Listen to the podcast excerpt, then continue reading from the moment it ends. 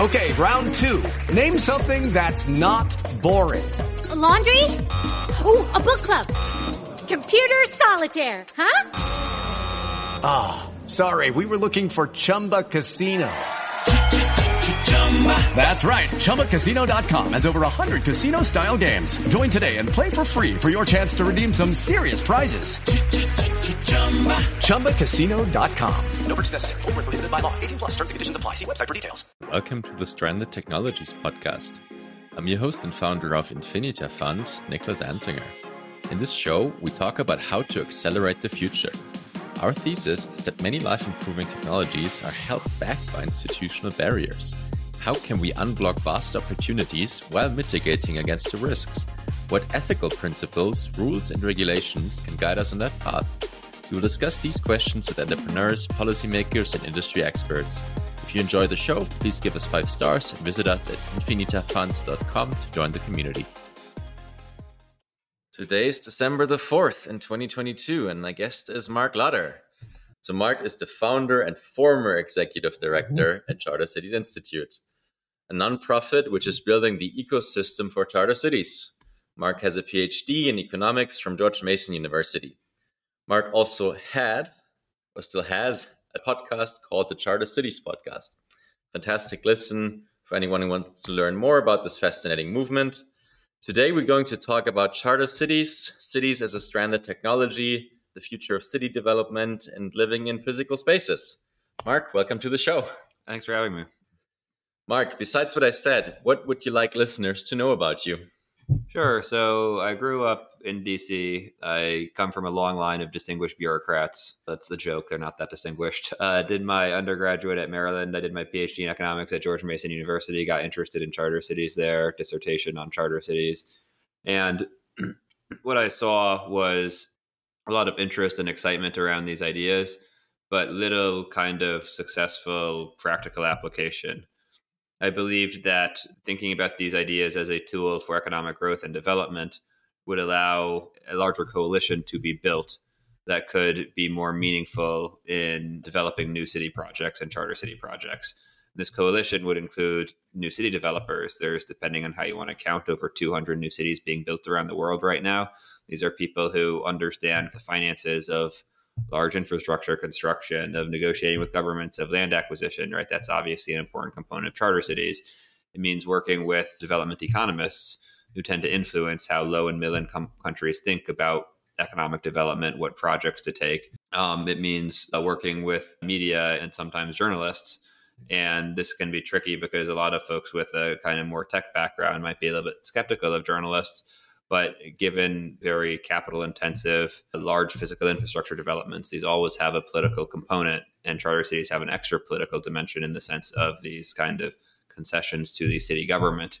And so ensuring that you can tell your story effectively and get people to support that vision, that kind of prosperity that you're going to bring, I think is critically important. And so I founded the Charter Cities Institute to build that coalition to make it easier to work in multiple cities to, to, to, develop multiple projects. And we do a little bit of work in that america but most of the work for the charter cities institute is in africa. And we are working with some new city projects with some governments and we're seeing we opened our regional office in zambia about a year ago and we're seeing increasing interest that we think can really be leveraged to help create charter cities and hopefully lift tens of millions of people out of poverty so we just met at the event by the Foresight Institute, probably the premier organization for futurists who are into nanotechnology, AI, space exploration, biotech longevity. What's the connection between charter cities and these frontier technologies?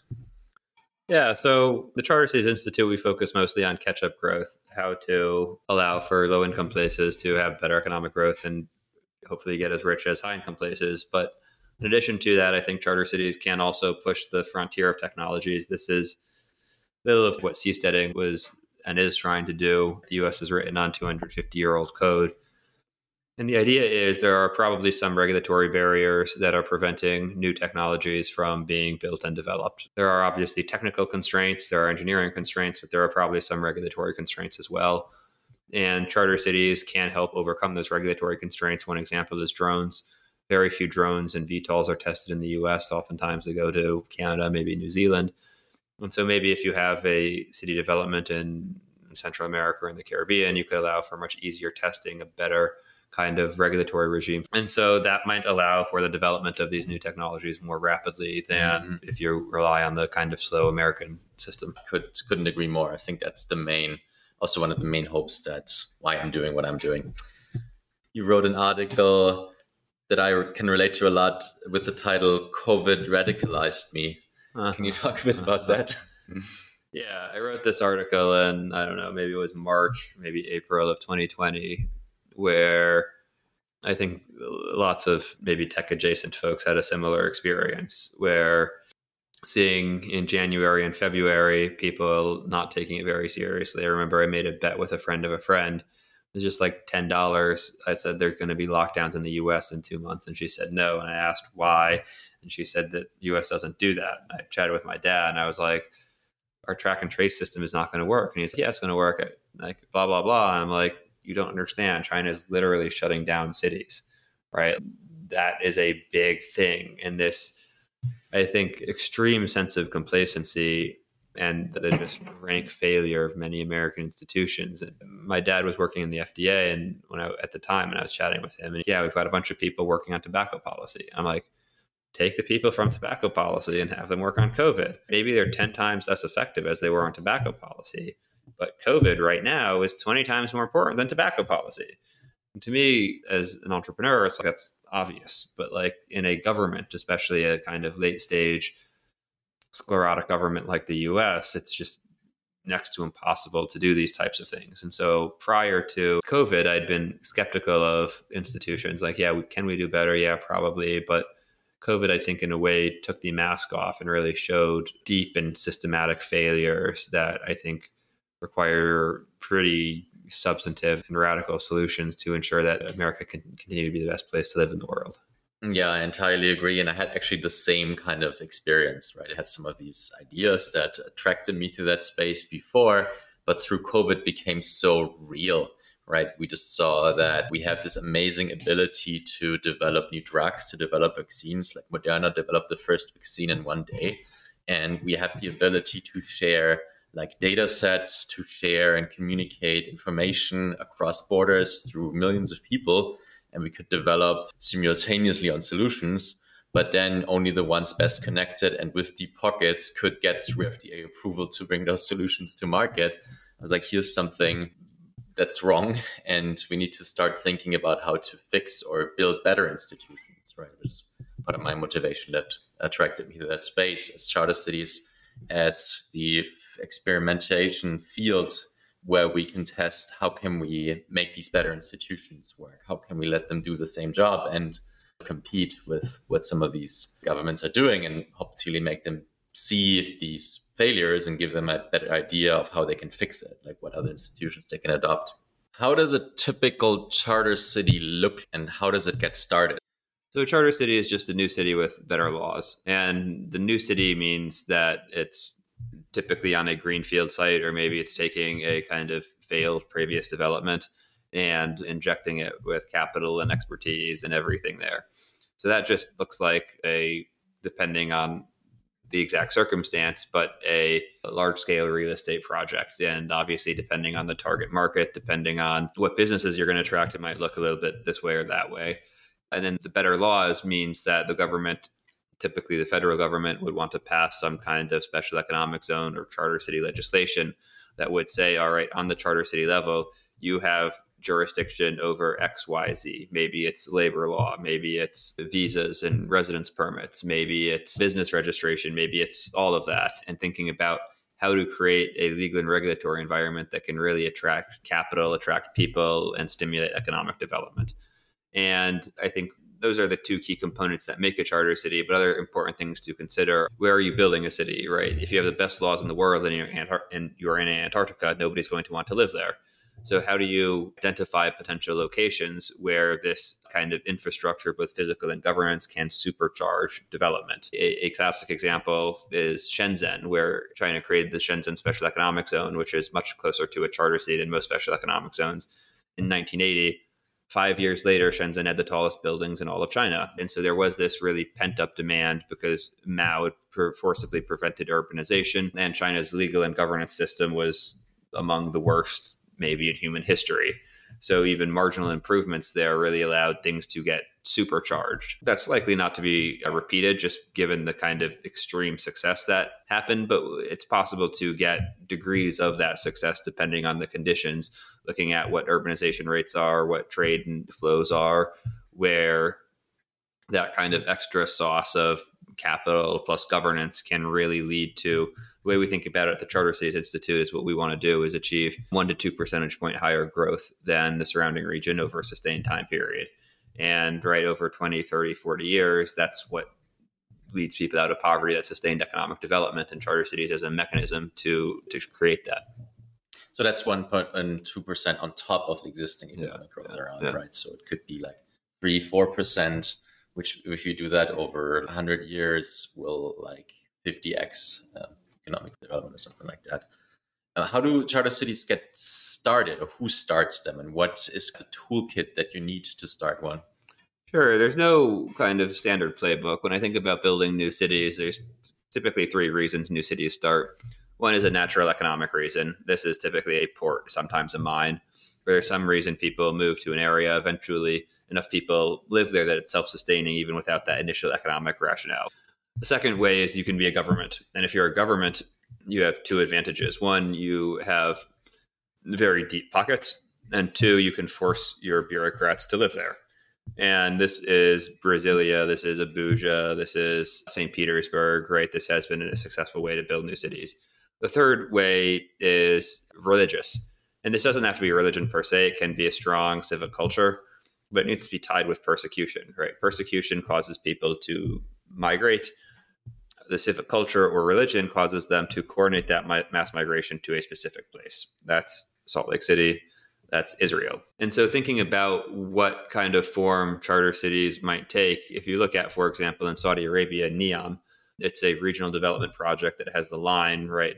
I don't know, I think it's 170 kilometer skyscraper that is supposed to be a new city and house 9 million people. But there they do have a lot of legal and governance reforms. And so that does definitely have charter city aspects, if not being a full charter city. And that's a government led project. You can also look at Dubai, which it has many charter city esque elements. And there it wasn't really, that was more of an economic reason where effectively it's an entrepot in a region that was experiencing a massive resource boom and so people who wanted to put company headquarters there, right, it was the most tolerant place in the Middle East for a long time. Combine that with successful taking advantage of regional missteps. So, for example, Iran would raise tariffs and some of their traders would go to Dubai because it's like, all right, we can trade here a little bit more cheaply. Actually, Iranians outnumber Emiratis three to one in Dubai today. Then you have Lebanon uh, falling into civil war. And so then they say, all right, let's attract the kind of capital that Lebanon might have previously been the financial capital of the Middle East, but now we can do that. And so taking advantage of these kind of regional missteps uh, combined with large infrastructure construction and kind of being a tolerant entrepot allowed them to succeed. So that's a little bit more of the economic rationale.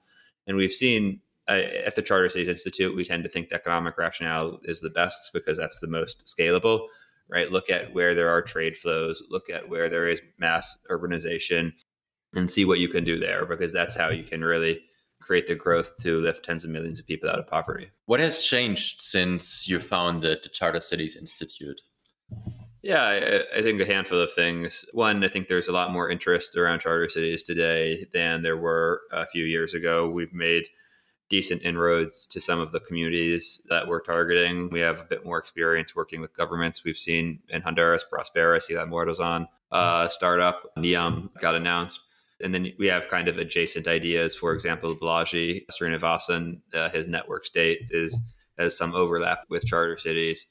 And so I think there is a lot more interest. There, Patri Friedman started Pronomos Capital, so there's a bit more early stage capital that's available for charter cities as well. I think the kind of key looking at the next five years is figuring out, all right, like how do we take this momentum? How do we take these early successes and really consolidate it and get several like substantive wins on the ground? If we look at kind of venture capital, uh, right? New markets are validated in venture capital with an exit. All right, you have a successful company that does X, suddenly everybody wants to do X. And given the timelines of charter cities, right, it might not be a monetary exit per se, but something that's sufficient to justify this is a valid business model. This is a viable mechanism to engage with governments, whatever it actually is, would, I think, kind of supercharge things and hopefully allow for a lot of the projects that are currently ongoing to to pick up speed, pick up momentum, pick up capital, etc. Some listeners that hear that for the first time might might hear oh that's interesting. So venture capital is funding new city development. Yeah early stage and this is one of the challenges of charter cities is how do you actually think about financing right? When you're in the early stage in terms of negotiating with government in terms of acquiring land et cetera this is relative it does that does approximately fit the venture capital profile. It's high risk potentially high reward depending on the scale of the project. And then a lot of the kind of historic intellectual interest in charter cities has come from the tech community. And i think that's why those dollars tend to be some of the early financing dollars. However that being said it's not the same fit right? Tech works because it's in fact works with venture capital because it's a zero marginal cost per additional user. And that means that you can scale extremely rapidly and you have very large market size. And if you're building a city, it's not a zero marginal cost per additional user, right? Like you need to build more sidewalks, more roads, more utilities, et cetera. That, that, that does have a cost. So longer term, right, once you get to the infrastructure build out, it looks a little bit more like a traditional real estate project.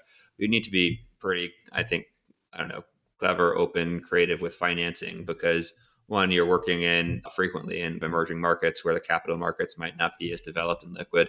Particularly in Africa, there's not that much like private capital flowing around for large infrastructure, with the exception of resource extraction. And so that means you might have to go to the development banks, right? African Development Bank, African Export Import, et cetera.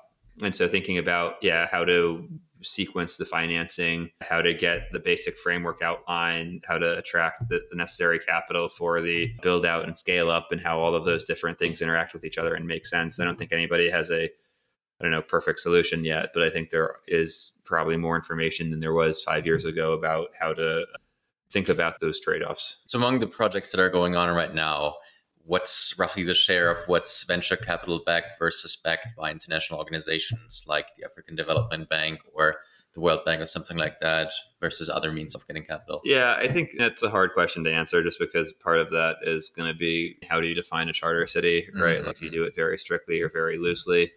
I would guess that for early stage projects, venture capital, or if not venture capital, tech money makes up 60 to 70%. But as soon as you actually move to the build out, it probably makes up, I don't know, 20 ish percent, maybe for the equity that you need for the build out for the real estate development. But I'm not privileged to the financial models of all the groups. I, I, chat with people and I have guesses about what they do and they might yeah, share, yeah. but it's not like I'm looking at the spreadsheets and have a super clear idea. Yeah, yeah, but we know that there are some charter cities or startup cities that are venture capital financed, like Pronomos Capital is a funder of Prospera, for example, of Talent City, a charter city network in Nigeria or in Africa.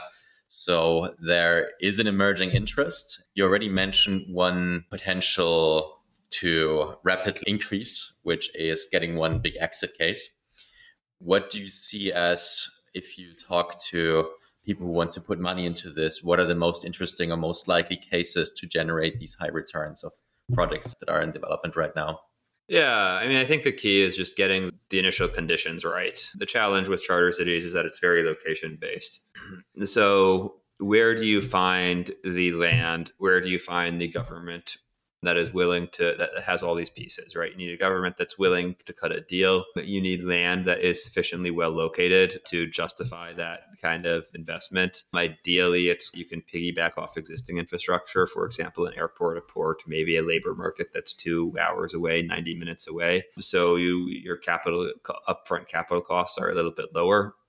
And how do you get all of those things together and then how do you get the capital necessary to supercharge it the cities i think there is a kind of built-in demand function to a lot of these projects and you can make it a little bit better with better governance. You can make it a bit better with better infrastructure, but ultimately it's very difficult to change human migration patterns. And so finding this kind of, I don't know, maybe it's a distressed asset that would be doing much better, except for poor management over several decades.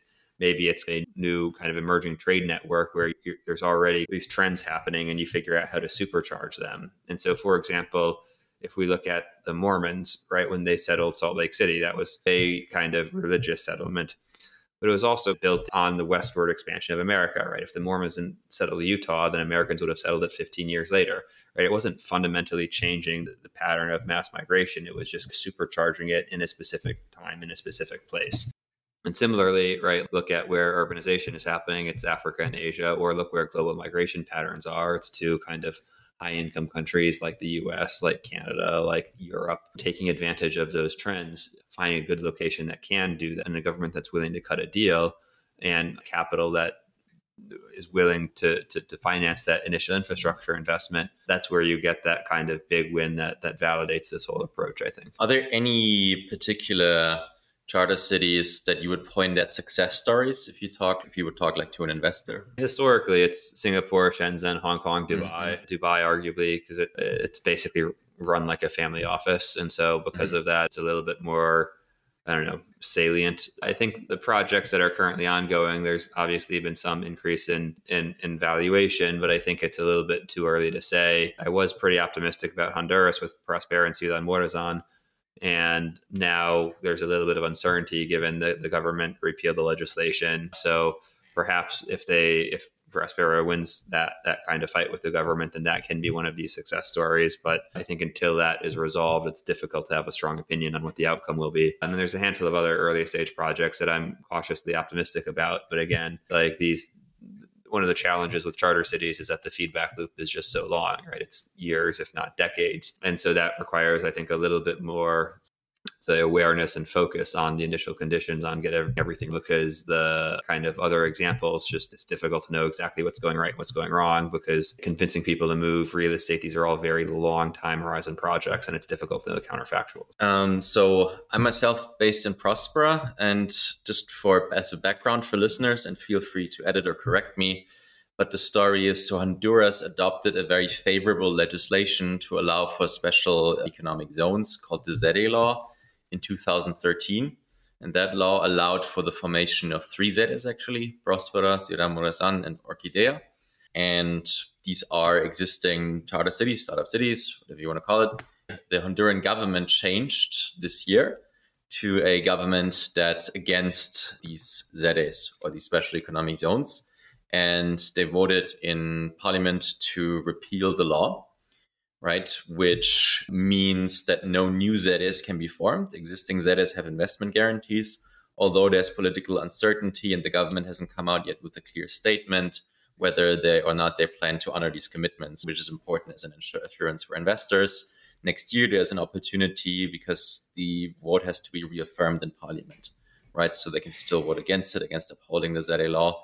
But correct me if I'm wrong, but the ZEDE law in Honduras was really big beacon of hope in the community, right? Because it's so flexible and innovative from a legal perspective. What impact does that have? Or did that have on your work with the Charter Cities Institute in terms of telling other governments what they can do or what's possible? Yeah, um, I mean, I lived in Honduras seven-ish years ago 2014, 2015 during one of the early hype cycles. And a lot of my initial interest in charter cities came from Honduras. Part of the focus of starting the Charter Cities Institute was to diversify a little bit. Honduras, legislation in Honduras was great, but there were many false starts. And then additionally, it was never really had huge legitimacy among the Honduran people. Uh, the legislation was initially passed in what might be described as a post constitutional crisis where Zelaya, who was the president, tried to run for a second term. That was unconstitutional. He tried to do a non binding referendum. Eventually, the military puts him on a plane and flies into Costa Rica. All right. So then you have the opposition take party, take power. Uh, however, and the opposition party passes the ZEDE legislation.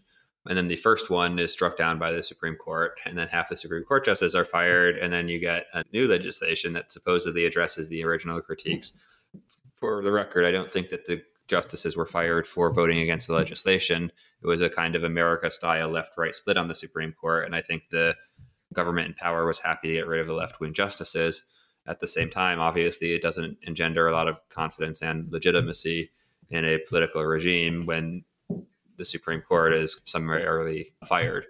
And I think that gets at the heart of the challenge of charter cities is that you don't need them in places that are doing very well, right? You don't necessarily need charter cities in the US, right? People are like, oh, we can have a Hong Kong in the US. It's like you have Hong Kong in the US. It's called New York, except New York's much richer. It's called like Miami. Like Hong Kong per capita GDP is what, like 45,000 US is 33, 40% higher. Uh, you need these projects in places that do struggle with effective governance. However, if they were able to just snap their fingers and get better governance, they wouldn't really need charter cities.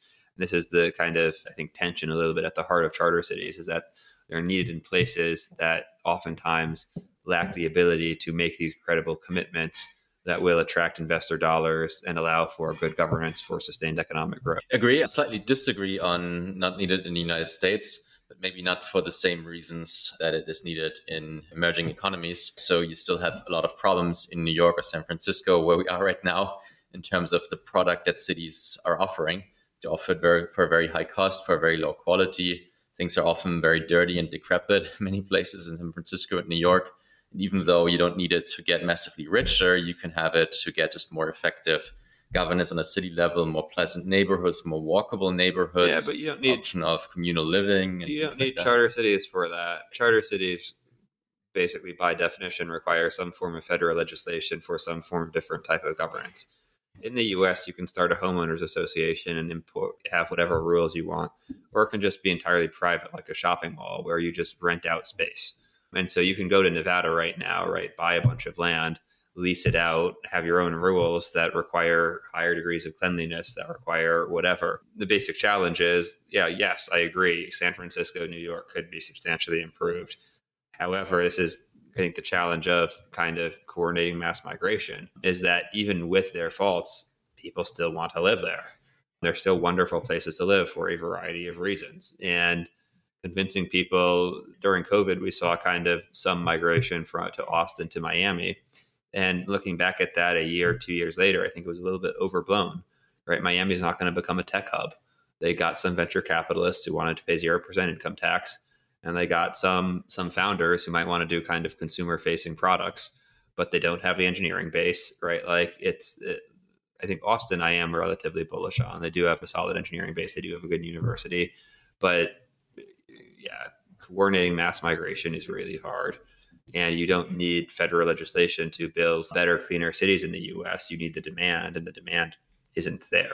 Yeah, fair enough. I acknowledge that point. As you don't need these major Uh, legislative changes, at least. I'm myself thinking a lot, pondering about that point about the migration flows, because my wife and I we moved to Prospera for two main reasons. One, I think it's a great business environment, right? I think you can get very creative in terms of the businesses you can do and overcome a lot of bad regulation, overregulation for very exciting new technology development.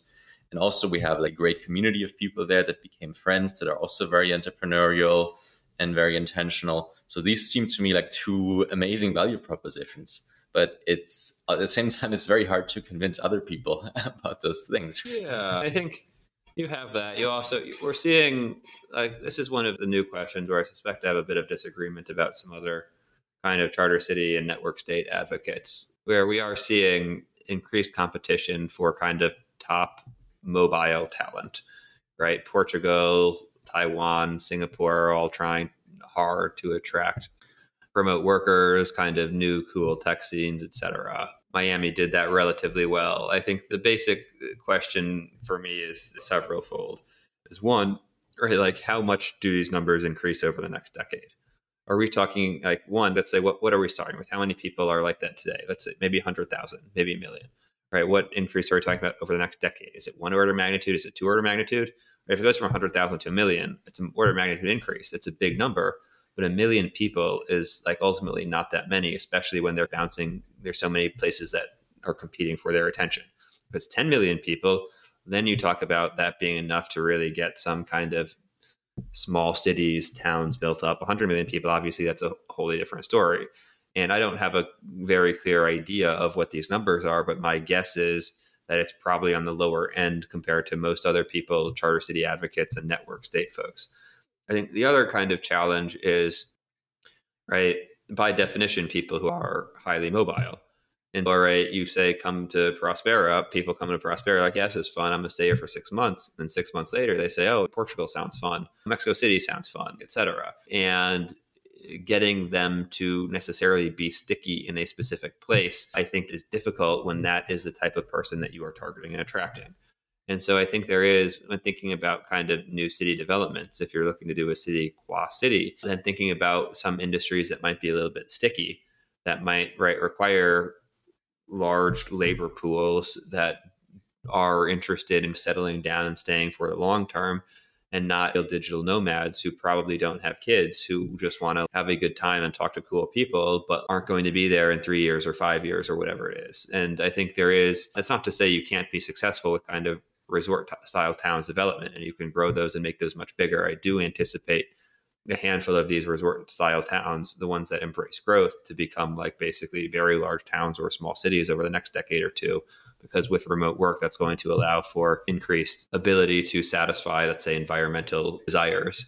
If you don't want to live in New York, go live on the beach or go live in a mountain, etc. However, is that more than just an environmental based amenity? Is this like changing the nature of the social contract or leading to new technologies or something? And to me, that's these are two different things. Like people will want environmental amenities, beaches, mountains, cool places to live, and that is is overlapping but fairly different from let's create a new city with better laws that can allow for new technologies to be enabled that wouldn't otherwise have taken place.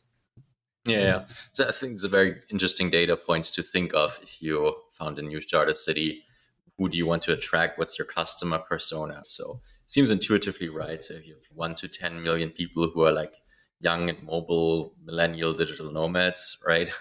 And could be attracted to that. But I also think it's absolutely true that that's not enough. You can have a package where you stay there for three months, there for four months, but that won't decrease those numbers. And also, what I see in Honduras is that the value is just much higher for someone from Honduras to come and work there, like Honduran entrepreneurs locals that work there can like double or triple or quadruple their income. Entrepreneurs from the mainland have much easier, better business regulations and environment. Or if you're like a smart graduate who went to school in the United States, the alternative would be to stay in the United States where there's more opportunity. And that's a place that could offer similar opportunities. So I very much agree with it's very important to speak to the local migration pool, right? Yeah, I fully agree. I mean, one, I think they're necessarily going to be a little bit more sticky. Hondurans are less likely to leave Honduras than Americans mm-hmm. who are staying there. And then two, just in terms of right, charter cities are inherently political projects, and without successful engagement of local communities, you're bound to build up resentment to get some populist politicians to attack you. And I think this is what we try to do with the Charter Cities Institute. I'm not sure we're fully successful, but I do think we are somewhat successful. Our office in Zambia is run by Zambians. We try to partner with groups on the ground. Ideally, those groups are from the places where they're, they are trying to build. In Zambia, we're working with a Zambian, Nigeria with a Nigerian, in Malawi, we're working with the Malawi government. And so it's kind of all right, how do we take this high level concept and how do we adjust it for local conditions and then work with the local actors in a way to meet their needs and their demands? Because, yeah, it's it, the kind of classic critique of charter cities is, oh, this is just neocolonialism. And I think that's incorrect for several reasons, but perhaps way to prove that it's incorrect and to make those criticisms fall flat is to make sure that the locals are meaningfully and truly benefiting from the projects that you are working on. Yeah, that's a, that is a partnership. If there's involvement from someone who comes from someone else. It's always. Uh, you, you, already mentioned Balaji Srinivasan's The Network State. Can you talk a bit about that concept of a network state and what's your take? Is that vision aligned with yours? Where does it differ? So, if I am going to steelman the network state, I think the argument is basically first create an online community mm-hmm. that's around a very strong shared identity. And so maybe the shared identity is we want to be able to test any, we want to be able to, I don't know, do longevity stuff, whether that's lifestyle or whether that's like drug or whatever, mm-hmm. having a very strong shared identity. And you create that community, you build that community, and then you use that to negotiate with governments or countries to say, hey, look, we want to come and build a community here. We have this community online. Can we please get this amount of land? Can we please allow ourselves to govern ourselves in XYZ manner, etc.? And this is uh, to the previous point I made. This historically has happened somewhat frequently with religions. I visited Portugal recently, and there's a Mennonite population. And the Mennonites are originally German. I think then they went to Russia, then they went to Canada, and then eventually they went to Portugal. And basically, every time they would leave, it's because somebody would try to conscript them or force their kids to go to government schools. And they'd be like, no, look, we want our beliefs, just leave us alone. And eventually they ended up in Portugal and they cut a deal with the government like, look, leave us alone. I don't, I don't, I don't even know if they pay taxes, but maybe they say, look, we'll pay 10% of our whatever taxes, but just leave us alone and let us do our thing. And I see kind of the Balaji as a modern network state, as a modern kind of internet based version of this I mean, I think there's definitely overlap with charter cities in the sense that it's looking at migration, looking at new physical based developments on some margin, trying to push the technological frontier. I think where I perhaps differ from him is one, I tend to think institutions are very sticky. So the US, I just think, is going to be around in approximately its current form in 10 years and, a, and still a similar form in 50 years, et cetera. Are we going to have higher inflation? Maybe. Are there going to be a lot of changes? Like maybe, but like the US uh, if you look at the collapse of the Roman Empire, right, that took centuries. Even the Soviet Union, right, Russia is still there, right? Yes, satellite states fell off. Maybe the U.S. loses Puerto Rico, maybe we lose Hawaii, but like the U.S. functionally has a like exists, and I think will continue to exist. I don't see these massive dislocations that he does, and I think if they do happen, I suspect they'll happen over a kind of timeline of decades, if not centuries, not in a timeline of years. And then additionally, I just I think the other kind of disagreement might come to the point I made earlier over kind of numbers of people, right? Like how many people, when I look at charter cities, I look at migration patterns. And I think the two main migration patterns are rural to urban in Africa and Asia, and then low income to high income, where high income tends to be the US or Europe. And those are the two, right? Like, how do you take advantage of those migration flows for charter cities? Where Balaji sees new migration flows, namely people fleeing previously successful high income countries that he sees deteriorating in their standard of living and looking for alternatives. And because I don't see that deterioration happening on the scale that he does, and therefore I don't see the kind of outflow mass migration that would justify kind of the network state projects on the same level that I think he believes that they're likely to happen. Yeah, yeah. Another way that I think about how his version uh, or how he's different from the model that's closer to what the Charter Cities Institute or Pronomos Capital, Patri Friedman propose is so you're front loading the hardest part, getting the diplomatic recognition, the greenfield from governments through partnerships. And Balaji is the other way around, right? You start with the community and that part, the diplomatic recognition, whatever, that's at the end right? Yeah, and I think we also there's also a distinction on what that kind of partnership or special economic zone looks like. Balaji uses the word sovereignty, which is not a word I like to use. I think for almost all of the interesting things you want to do, whether it's increase the rate of economic growth, whether it's allow for new drugs and medical devices, you don't need sovereignty for any of these things, right? Sovereignty is basically a kind of European concept from the late medieval era that states use to interact with each other.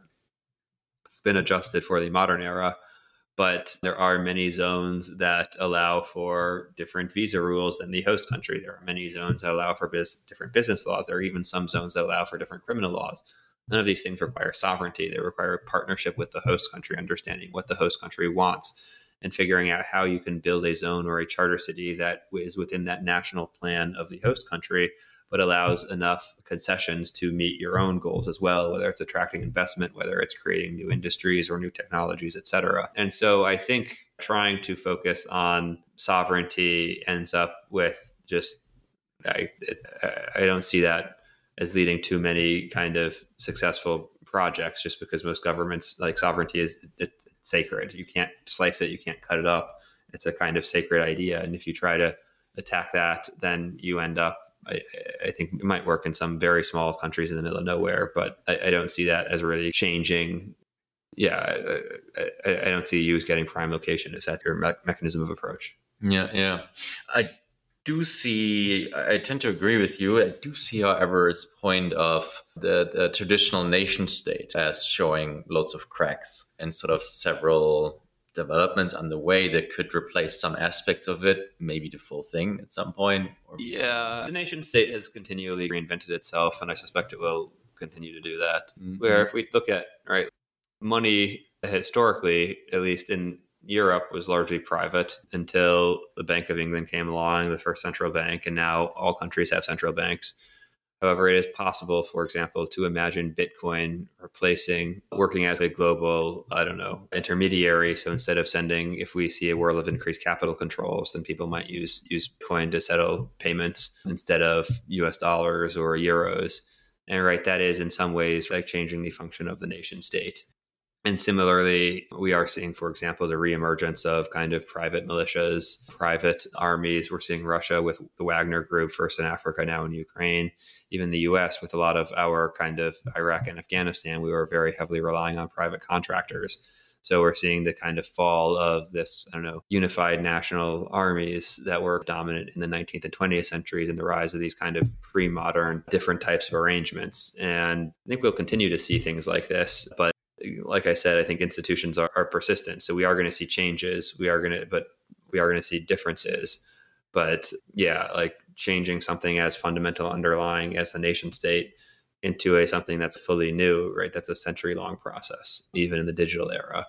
And so for me, it's difficult to see that on the same timeline that I think Balaji does. You can pick a different timeline, but fast forward 10 years into the future, what, how will the charter city space look in the best case, realistic case, worst case?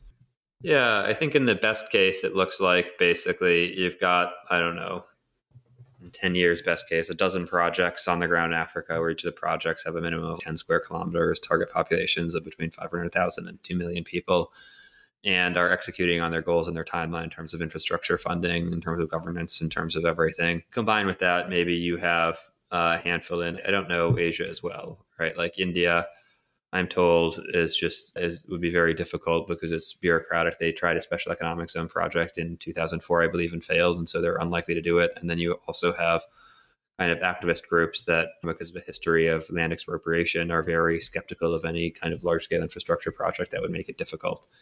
So hopefully that changes, but I'm basing that on secondhand information. Maybe the Philippines or Indonesia, there might be some projects, but I don't have enough domain specific expertise to know. And then in addition to Africa, I think the other kind of thing is having, I don't know, one, two, maybe three high income charter city projects where one maybe is in the Mediterranean, like North Africa, one maybe in Central America or the Caribbean, one maybe in, I don't know, Pacific Islands, maybe in Northern Australia, where they're just targeting really smart people to, to come work there, good governance, but a separate visa regime to, to allow that.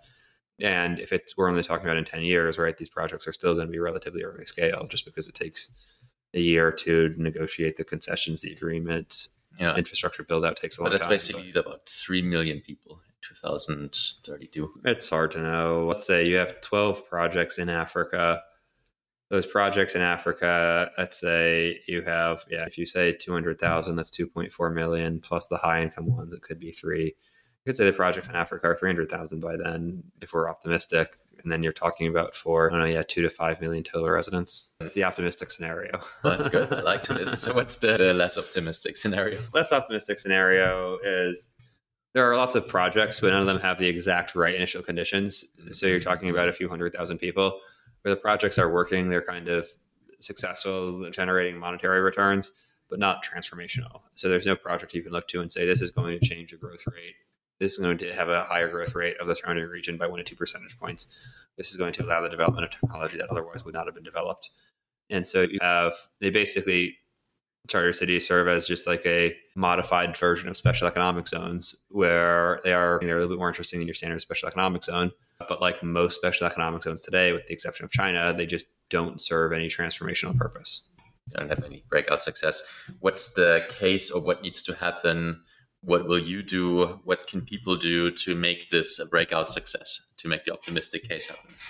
Yeah, I think to me, the, the basic challenge with charter cities is that you have to put all these things together to get it and to get government buy-in, for example, it helps if you show up with capital. but showing up with capital is very difficult when you don't have a specific project with spreadsheets with numbers etc so it's a bit of a chicken and egg problem in africa for example the way the charter cities institute is trying to overcome this we're working with several local partners on the ground organ- organizing a conference in about a year probably in rwanda their kigali international financial center where we will solicit proposals for other countries as well as private developers for charter cities and be able to create a pipeline of charter city projects. And then in creating that pipeline, we can align that pipeline. I think luckily the expertise in terms of structuring and sequencing now does exist. I'm not sure they existed really five years ago, but I think there are several groups that have a general understanding of how to like structure and sequence charter cities if the right opportunity arises. So combine that kind of deal flow of potential charter city projects with the sequencing of capital for the initial feasibility studies, for the land acquisition, for negotiation with government, and then for the infrastructure build out. And once you set that process up and sit correctly, I think hopefully there, there are several somewhat good outcomes. So I think that's what the Charter Cities Institute is doing. And then I think in addition to that, as mentioned, the kind of what ends up being the game changer is ideally a kind of successful project that demonstrates how quickly things are possible. I'm also working on a book that I hope to publish probably late next year that can help draw attention, get people interested. We've been tossing around this idea of shooting a documentary as well, visiting a lot of these projects around the world, as well as visiting places like Singapore, Shenzhen, Hong Kong, and Dubai to spread this narrative, get build public awareness. And then three is, I think, just the continuing to build out the capital pools. And one of the projects I'm currently with, we're negotiating with a government and they've expressed interest in this concept. But the only reason we've been able to get this far is because we're showing up with capital, with several hundred million dollars of credible capital to complete a transaction.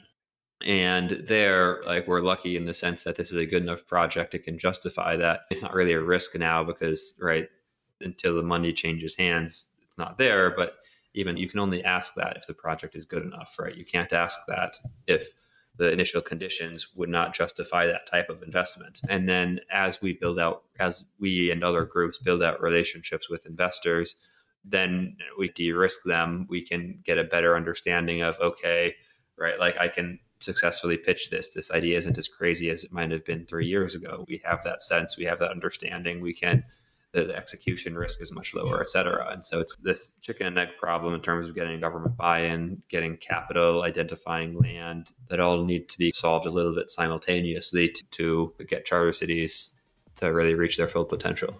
Fantastic. Anything else that you'd like to draw attention to to help listeners understand charter cities better?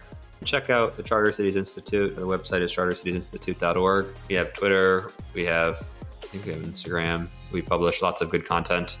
I'm not the executive director anymore, but I'm still on the board. You can follow me at Twitter, Mark Lutter, M A R K L U T T E R dot com. And yeah, feel free to send me email too. Thanks. Fantastic. Mark, it was amazing to have you on the show. Thanks so much for talking to us about charter cities and the future of city development. Great. Thank you for having me.